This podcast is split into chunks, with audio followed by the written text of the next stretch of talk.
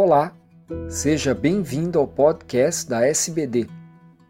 Eu sou Fernando Valente, professor da Faculdade de Medicina do ABC e editor do podcast.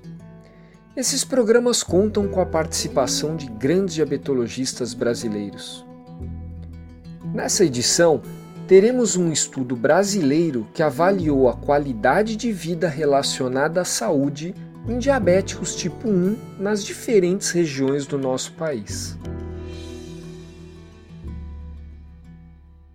Olá, meu nome é Sérgio Venço e eu sou Manage Editor da nossa revista da SBD, a Diabetology and Metabolic Syndrome. Esse podcast fala sobre a qualidade de vida relacionada à saúde em pacientes com diabetes tipo 1 nas diferentes regiões geográficas do Brasil, são dados do Grupo Brasileiro de Estudo do DM1. Os autores realizaram um estudo retrospectivo transversal multicêntrico através da análise de pontuação da qualidade de vida determinada pelo questionário Eurocall. O estudo envolveu 3.005 participantes com DM1 em 28 clínicas públicas entre todas as regiões geográficas do Brasil.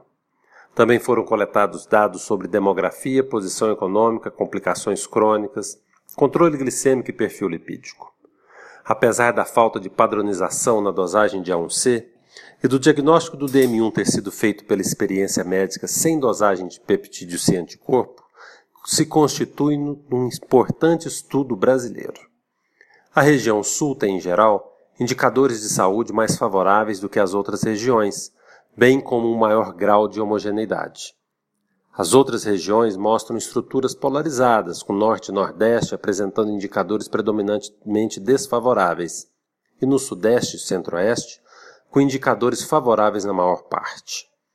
No entanto, dado importante do estudo, constatou que a região norte e nordeste apresenta maior índice na avaliação é, do estado geral de saúde em comparação com o sudeste, juntamente com a frequência significativamente menor de alto relato de ansiedade e depressão, quando comparada às outras regiões do país.